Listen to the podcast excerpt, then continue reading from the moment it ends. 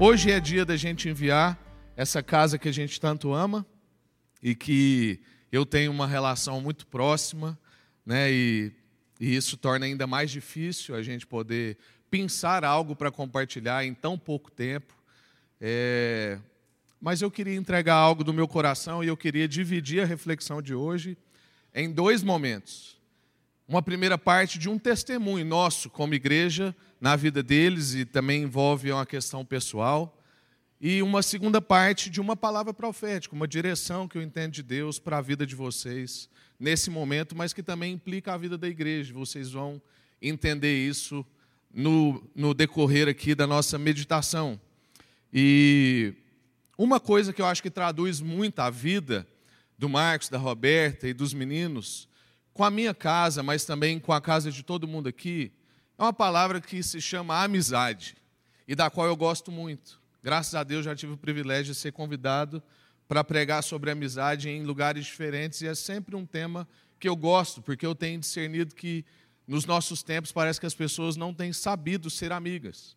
Parece que a gente não sabe mais ser amiga, a gente não sabe viver uma tensão, a gente não sabe viver a distância, ou parece que a gente é muito dependente e aí a gente desenvolve uma relação de codependência, ou parece que a gente é muito sensível e a gente não consegue tratar pontos de tensão, ou então a gente prefere ficar completamente isolado, que é o que a maioria das pessoas tem escolhido nos últimos dias, e no máximo se relacionar pelas redes sociais.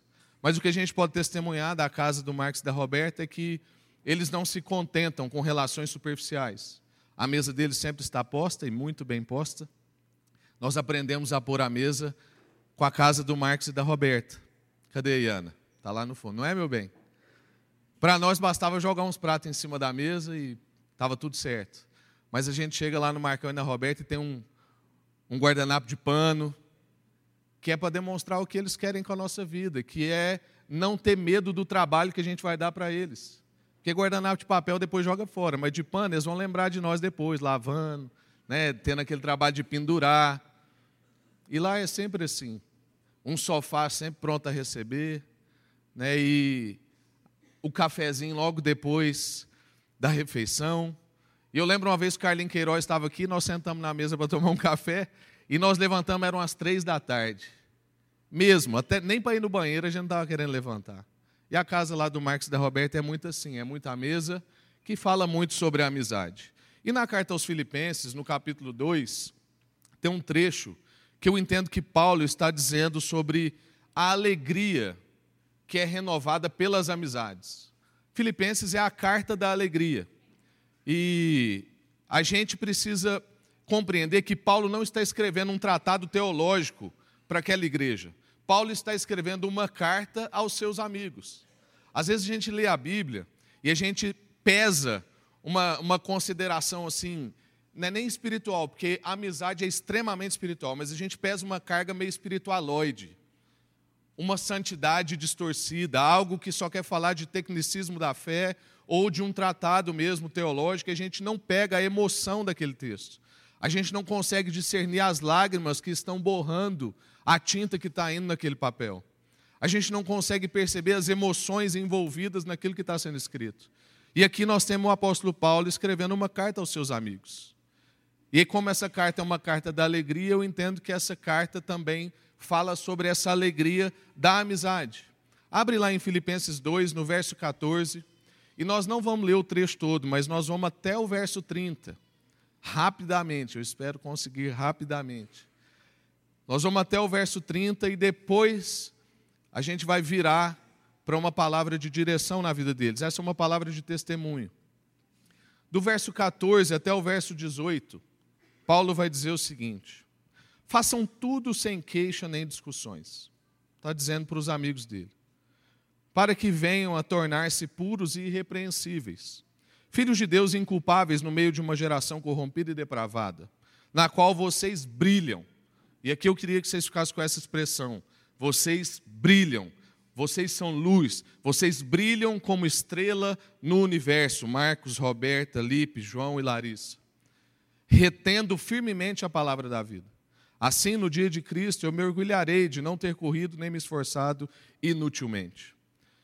Vocês viram aqui no batismo da Aurora outro dia que eu compartilhei que uma das palavras que eu preguei que jamais me impactaram na vida foi uma palavra sobre nós sermos luz. Quando Jesus disse: Vocês são a luz do mundo. E isso é uma identidade. Deus nos batiza com nomes, e um dos nomes que Deus nos batiza é luz. Vocês são luz. E a casa do Marcos e da Roberta são luz. Esse é o nome que Deus deu para eles. Quando Jesus usa essa imagem lá no Evangelho de Mateus, a gente percebe três coisas na narrativa da luz: que nós somos uma luz que tem qualidade, que tem lugar e que tem função. E isso é a vida do Marcos e da Roberta. Eles têm uma qualidade intrínseca que Deus deu para ele, para eles. Eles têm um lugar que eles ocupam e que eles têm que ocupar, e eles têm uma função. E eu quero me deter na questão da função. Porque Paulo está dizendo para os seus amigos, e eu quero testemunhar aqui a respeito da vida do Marcos da Roberta: vocês são luz e a luz de vocês brilha como uma estrela, como Paulo está dizendo aqui. É uma luz que tem a função de favorecer, assim é a casa de vocês. Ela favorece, ela ilumina, ela clareia para outras pessoas. É como essas luzes de teto aqui, que não tem ninguém olhando para elas agora mas todos nós estamos sendo favorecidos pelo que ela proporciona para nós. Ninguém precisa ficar olhando para o Marcos e para a Roberta e para a casa deles o tempo todo. Mas todos nós aqui desfrutamos do que essa luz que flui de lá clareia para a nossa vida. Todos nós usufruímos do que Deus está irradiando a partir da vida deles. E isso é parte da nossa identidade, de todos nós, e todos nós devemos aprender com Paulo, com aquela igreja de Filipenses e com a casa do Marcos e da Roberta, a favorecer pessoas, a clarear para as pessoas, a desembaraçar o caminho das pessoas, a jogar luz aonde está escuro na vida das pessoas, livrar-nos das nossas necessidades de reconhecimento, da, da nossa atuação, de querer que as pessoas olhem para a luz que está brilhando de nós. Não. Elas têm que serem favorecidas por aquilo que está fluindo da nossa vida. Essa é uma evidência na casa dos nossos pastores. Nós usufruímos daquilo que flui a partir da vida deles e da casa deles. Agora, para brilhar, a luz ela vai ser esquentada. Ela vai atrair uns bichos. E muita gente nem vai olhar para a luz. E nesses mais ou menos 10 anos de proximidade com a casa do Marcão e da Roberta, eu já vi esquentar muitas vezes. Qualquer um aqui que já fez a parte lá da caminhada do curso de noivos, já viu esquentar ali na sala. Né? É bom demais aquele curso porque a gente vê na prática o que eles estão ensinando para nós. Mas também já vi esquentar independente deles. Eles estarem lá de boa e aparece uma chapa quente. E é como parece que se Deus jogasse eles na chapa quente. Mas é porque são luz e luz esquenta. Já vi aparecer alguns bichos na vida deles também. Porque um farol que brilha à noite, que a gente canta tanto que quer ser, atrai muitos bichos também. Já fez uma viagem de carro à noite? Quando você chega, você tem que dar uma lavada no farol. Porque aquilo atrai muito bicho. E já vi também muitos bichos aparecerem na vida deles. Mas sempre eles entenderam que essa era parte da identidade deles. E eu queria que esse testemunho sobre a casa deles também dissesse sobre nós.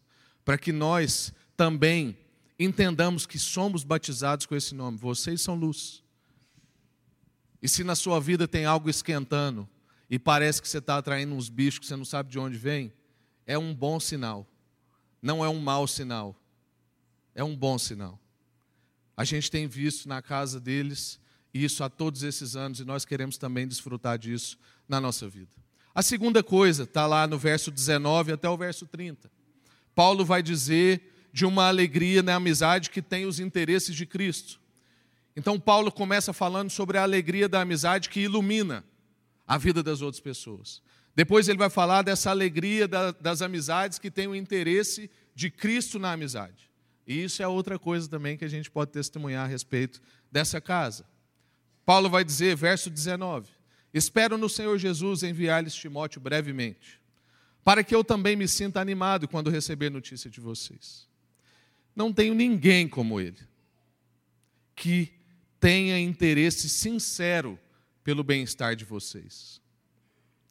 Que tenha interesse sincero pelo bem-estar de vocês. Pois todos buscam os próprios interesses e não os de Jesus Cristo. Mas vocês sabem que Timóteo, que Marcos, que Roberta, que João, que Lipe, que Larissa, vocês sabem que eles foram aprovados. Porque eles serviram com a gente no trabalho do Evangelho. E serviram como filho, como filhos nossos e como filho de Deus, ao lado do seu Pai. Portanto, é Ele quem eu espero enviar. São eles quem eu espero enviar. Então, logo me certifique da minha situação, confiando no Senhor, que em breve também poderei ir. Irmãos, com um coração regenerado, e só com um coração regenerado, sem um trabalho do Espírito Santo, ninguém pode ter isso que o apóstolo Paulo está dizendo que Timóteo tinha. E que nós estamos dizendo que essa casa pastoral tem. Mas a partir de um coração regenerado, a gente é munido de capacidade de ter os mesmos interesses de Cristo Jesus. E as pessoas à nossa volta vão desfrutar desse tipo de amizade, de quem tem os interesses de Cristo Jesus. E isso todo mundo aqui, creio que viveu essa evidência caminhando junto com essa casa. Mas também espero que nós tenhamos aprendido a ser essa evidência para a vida de outras pessoas. Para que as pessoas possam dizer de nós o que nós estamos dizendo a respeito dessa casa. Que eles não buscam os próprios interesses, mas que eles buscam os interesses de Jesus na amizade. Timóteo e Epafrodito foram esse tipo de pessoa. Eles entenderam que é uma alegria ser livre de si para se entregar em favor de alguém.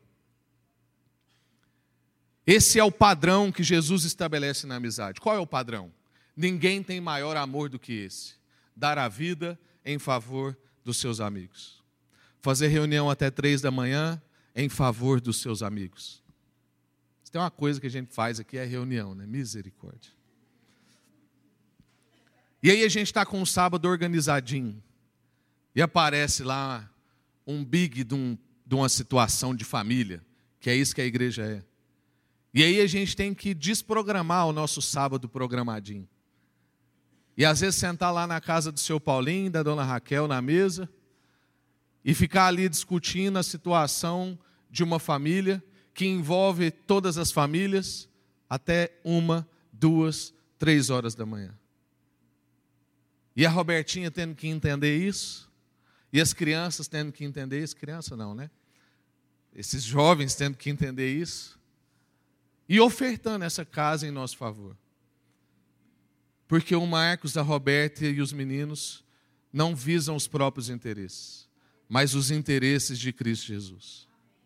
Irmãos, nós somos chamados a ser esse tipo de amigo, que não busca os próprios interesses, mas os interesses de Jesus para as nossas amizades. E como é bom para nós, como igreja, como é bom e seguro para nós usufruirmos desse coração na vida do Marcos e da Roberta.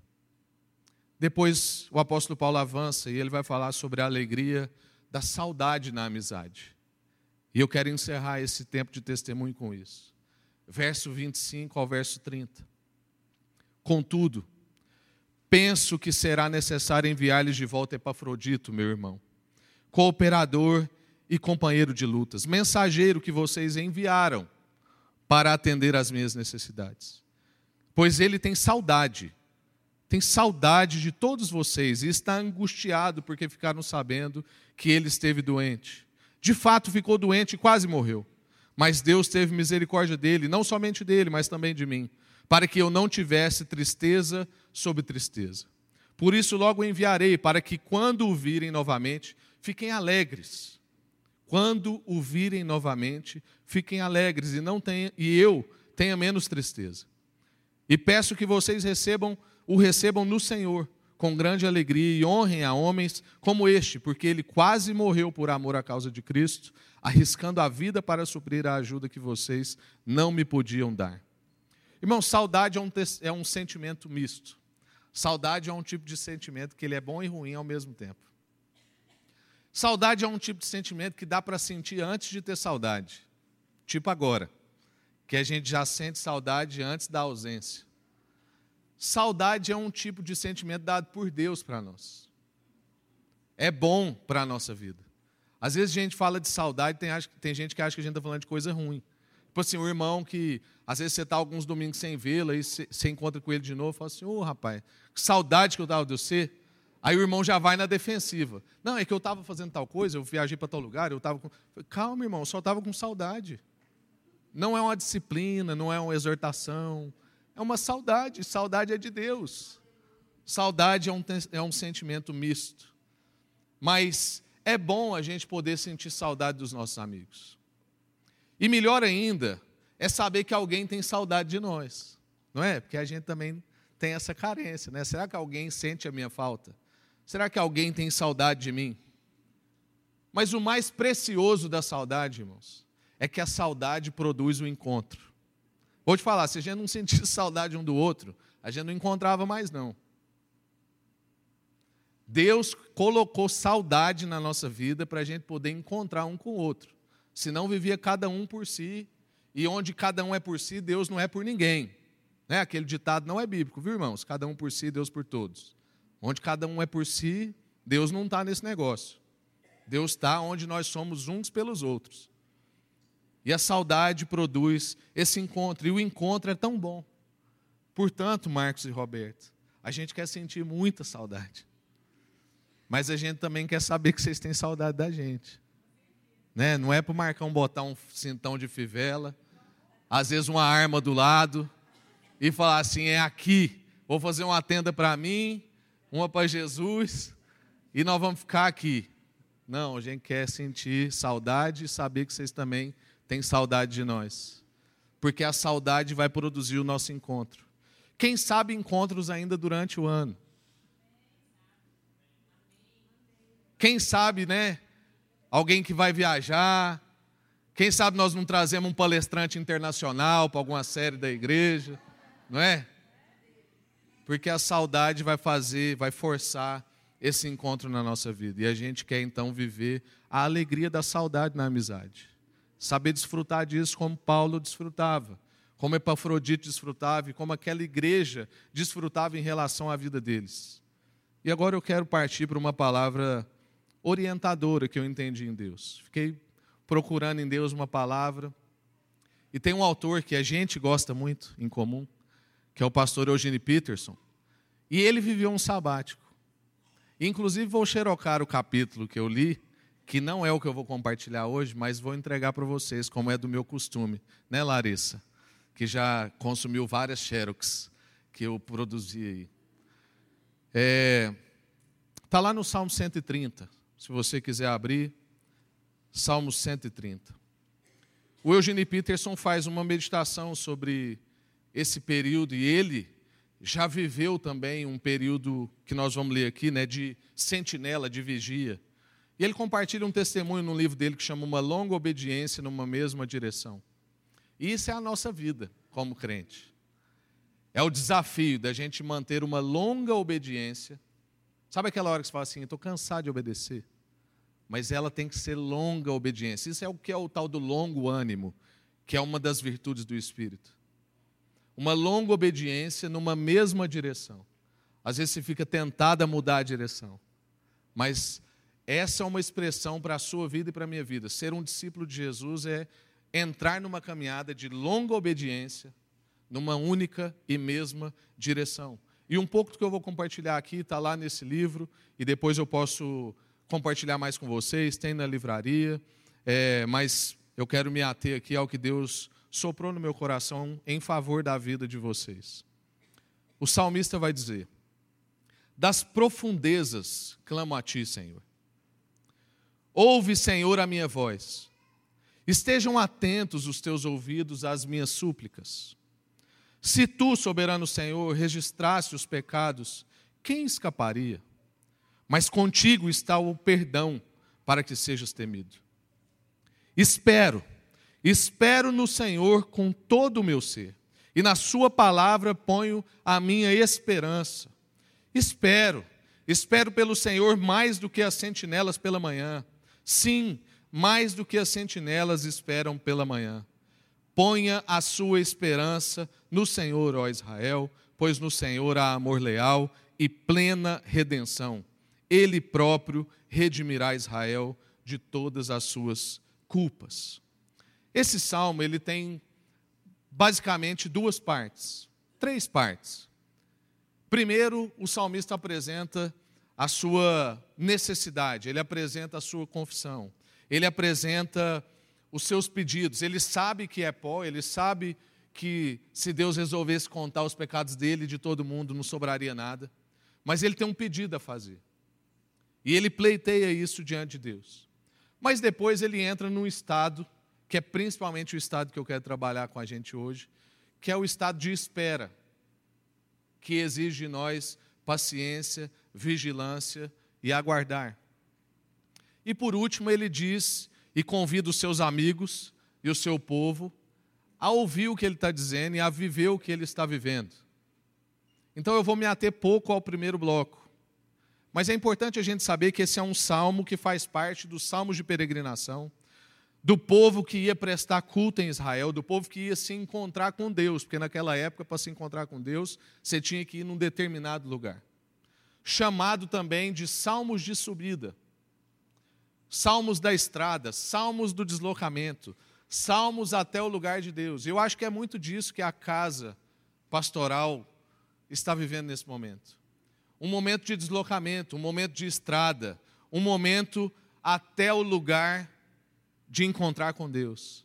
Um momento até um lugar de estar diante do Senhor e receber o frescor das palavras que talvez já não se ouve há algum tempo, por causa da rotina da vida, por causa do costume do todo dia, por conta de coisas que deixaram de ser surpresa e passaram a ser rotina. E eu entendo que esse é o momento que essa casa está vivendo um momento de deslocamento, um momento da estrada e um momento de ir até Deus. O salmo vai revelar para nós tantos os anseios do peregrino, que era o salmista, mas também vai revelar para nós as profundezas do nosso coração, que era o coração dele, mas que também é o nosso coração. Inclusive o Spurgeon, que é considerado o príncipe dos pregadores, chamava esse salmo de o salmo das profundezas. Porque ele começa dizendo, né? Das profundezas clamo a ti, ó Senhor. E como eu disse, então, esse salmo é dividido em três blocos, mas eu quero meditar sobre a parte da entrar num estado de espera, de aguardar e de vigiar. A oração, irmãos, não acaba quando a gente termina de pedir. É importante a gente aprender isso. Porque nós vivemos numa época fast food, então a gente quer sentar, pedir e levantar. A gente não sabe viver em silêncio diante de Deus. A gente não sabe ler um ou dois ou três versículos da Bíblia, não precisa ler um capítulo inteiro. Você lê um versículo três vezes, pausadamente, e ficar em silêncio, meditando sobre cada palavra que está dizendo ao seu coração. E quem sabe Deus vai falar com você nesse momento. A oração não termina quando você acaba de pedir. A oração tem um momento de espera. Existe esse, esse estágio na nossa vida de oração e na nossa relação com Deus. E é nisso que a gente quer se deter hoje, porque eu entendo que esse é o momento que vocês estão vivendo. Todos vocês. Tá, Larissa, João e Lipe, isso não é uma palavra só para os seus pais. Isso é uma palavra, isso é uma palavra para a casa de vocês. Eu entendo que esse é o momento e a gente ficou durante tanto tempo lá no conselho conversando sobre esse momento, anos conversando sobre esse momento. Num momento que a gente achou que era o momento, depois a gente teve que adiar, porque uma outra família também de conselheiros da nossa igreja queria também, tinha esse mesmo desejo, e a gente entendeu que não era prudente. E nós estamos nesse estado de espera, até hoje. Mas eu entendo que esse estado de espera não acaba hoje, eu acho que ele ainda vai durar o ano que vem todo. Um estágio onde nós vamos esperar, aguardar, mas que nós precisamos também vigiar. Eu creio que agora a gente vai para esse estado de espera, mas com alerta. É como um sentinela. Não é simplesmente entrar numa espera. Como um sentinela que aguarda o que Deus tem para revelar nesse tempo. Que aguarda o que Deus tem para revelar quando a luz raiar. Quando o novo momento chegar. E o salmista ensina para nós como esperar. Isso vale para nós todos e eu quero direcionar para vocês. O salmista ensina a esperar de tais formas. Espera de todo o coração. Espera também confiando na palavra. Que Deus tem uma palavra para esse momento. Que Deus tem uma palavra para nós como igreja e que Deus tem uma palavra para vocês como família. Confiando na promessa e na aliança de que Deus sempre perdoa, mas que é o que o salmista está tratando aqui no tema, mas na aliança de que Deus também sempre renova para nós um novo tempo O apóstolo Paulo nos ensina a sempre orar por um novo tempo, porque Deus garante isso para a nossa vida. Não há monotonia na vida cristã. Vai dizer também que ele espera com ansiedade. E essa é a forma que a gente tem que esperar. Mas não uma ansiedade doentia, como que a gente está vivendo hoje na nossa nação. É um tipo de ansiedade que quer traduzir, na verdade, por palavras como intensidade, profundidade, desejo angustiado, ou seja, como um guarda espera pela manhã, como um porteiro noturno aguarda amanhecer, como um vigia fica a noite inteira alerta para guardar outras pessoas, mas ele está de maneira intensa esperando pelo sol que vai raiar. Espera com intensidade, profundidade, desejo angustiado. E espera como quem não tem mais o que fazer, só esperar no Senhor. Não há mais obras das minhas mãos, não há mais tanta força do meu braço, não há rotinas executivas tantas como as que eu tinha. E agora eu quero esperar como quem não tem mais nada para fazer, mas não como à toa. Como quem espera no Senhor, porque só Deus pode responder. E enquanto você espera, enquanto a gente espera, a gente fica numa certa agonia do que, que eu posso fazer, porque o fazer para nós é uma coisa muito difícil. E eu imagino que lá vai ser mais difícil para Roberta. A angústia do que, que eu posso fazer nesse momento. Mas sim há algo que vocês podem fazer. Há algo que nós, inclusive, também podemos fazer. Que é, na verdade, mais do que fazer, é ser. Seja um vigia. Aguarde como quem espera como um vigia. Um vigia é uma pessoa importante mas ele não faz muita coisa. Ele fica parado. Mas ele dá para nós uma sensação de segurança. A gente gosta quando tem um vigia, por mais parado que ele esteja, por mais que ele não esteja fazendo nada. Ele sabe que o amanhecer está chegando e, enquanto isso, ele está alerta. Ele não está fazendo aparentemente nada, mas ele está extremamente alerta. Marcão e família, estejam alertas ao que Deus quer produzir nesse momento. Depois o salmista, como eu disse, se dirige aos seus amigos, aos seus irmãos, ao seu povo. E ele diz ao povo: espere em Deus, como eu estou esperando. Por isso, irmãos, agora para vocês e para mim, eu creio que essa palavra é tanto para quem vai como para quem fica. Espera no Senhor, vigia, esteja alerta Esperemos no Senhor para ver o que, que Ele fará nesse tempo das nossas vidas. Não pensem, igreja, que esse é um momento só da casa do Marcão e da Roberta, porque esse é um momento para todos nós. Não pense que você não tem nada a ver com isso, que isso é um momento totalmente alheio à sua vida. Porque isso é tipo baixar a guarda, e aí a gente vai levar um, um direito de direto no queixo já tem muita coisa acontecendo na nossa vida, nesses últimos dias, desde que a gente anunciou. Porque isso não quer dizer só sobre o endereço dessa casa, isso quer dizer sobre a nossa família. Deus está fazendo algo com todos nós. Eu sei que Deus tem algo muito especial que está envolvido todas as nossas vidas. Nós todos que estamos aqui nessa manhã e que congrega aqui também à noite, e os que nem estão aqui. Eu sei que Deus tem coisas especiais para revelar no coração do Marcão, de um novo tempo. E eu tenho orado por isso, e eu entendo que Deus quer trazer um novo tempo, um frescor na vida do Marcão para uma outra etapa. Eu entendo que hoje Deus está batizando a vida do Marcão com renovo de revelação. Que Deus quer trazer para ele um novo tempo, para as águas fluírem com mais naturalidade, Deus está estabelecendo um tempo de limpar os poços, de tirar entulhos, para trazer renovo de, de revelação sobre a vida do Marcos. Eu percebo também que Deus quer fazer coisas especiais para sedimentar no coração da Roberta. Deus tem coisas especiais para sedimentar no coração da Roberta. Ainda há muito mais de Deus para Roberta viver na nossa nação, irmãos há muito mais de Deus para sair da vida da Roberta para além dessa igreja. Nosso país precisa de uma voz e de uma presença como a da Roberta. Eu já falei isso com ela. Tem tempos que a gente conversa sobre isso.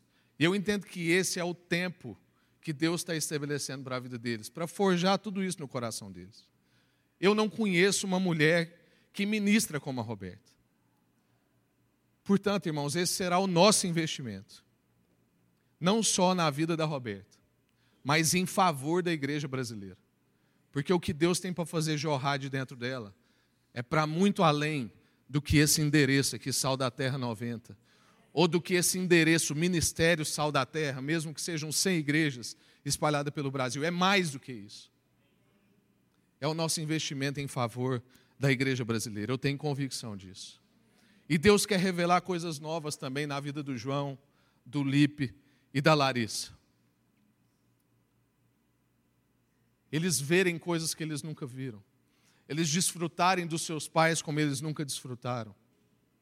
Eles serem visitados pelo Espírito Santo de madrugada, na escola, no desafio de uma outra língua, de uma outra cultura, na intimidade do lar, na constância da presença familiar todo dia. Deus quer ministrar coisas novas, sonhos que vocês nunca tiveram. Confirmação de chamado como vocês nunca tiveram nesse tempo. Esse será um tempo precioso na vida de todos nós, irmãos. De todos nós. Parece até que eu estou num velório, né? Hoje, enquanto eu tomava banho, eu estava assim, gente, será que eu vou falar lá, parecendo que a gente nunca mais vai ver o Marcão e a Roberta? Por isso que eu quis frisar a questão da saudade. Mas é bom a gente ter esses momentos, para eles verem o quanto são amados e para nós lembrarmos o quanto também nós fomos ministrados. João Lipe Larissa, quando vocês entram aqui, vocês verem aqueles gritos, aquelas palmas, esse saxofone tocando, é para vocês lembrarem o quanto vocês são amados. O quanto todo o sacrifício de vocês em nosso favor valeu a pena e tem valido a pena. Então, esse tempo vai ser um tempo precioso em nossas vidas e a gente quer esperar com confiança. Estejamos atentos, então, irmãos, e vigilantes. Nós e eles. Atentos e vigilantes quanto ao que Deus está fazendo. Aguardemos, então, a conclusão desse processo, como os guardas anseiam pela manhã. Trabalhemos, então, nas profundezas, sabendo que o fundo tem fundo isso é uma expressão do Eugene Peterson. Ele diz: o fundo tem fundo, por isso que é importante a gente ir até as profundezas.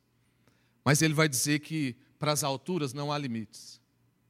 Então eu entendo que esse é um ano da gente ir nas profundezas, na segurança de que as profundezas têm fundo, para que a gente possa então viver o que não há limites, que são as alturas que Deus tem para nós. Amém? Graças a Deus. Eu quero orar. E depois ainda nós vamos ter mais alguns testemunhos. Senhor, muito obrigado por essa família maravilhosa, por esses irmãos que o Senhor nos deu, por essa casa sempre aberta, por uma palavra sempre pronta, pelo dom de sabedoria. Mas obrigado a Deus, principalmente pela Sua palavra, que foi quem orientou eles a serem como são, pelo Seu Espírito que os capacita a serem quem são pelo seu Espírito que traz a comunhão e faz a gente ser um como família e como povo.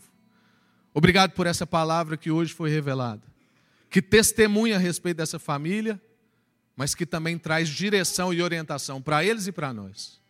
Nós queremos submeter essa palavra e queremos esperar, mas esperar com alerta, esperar como vigias. Talvez não fazer tantas coisas, mas, ó Deus, estar sempre alerta e nas profundezas, para que a gente possa então viver o que não há de limite nas alturas para a nossa vida. Em nome de Jesus. Amém. Graças a Deus.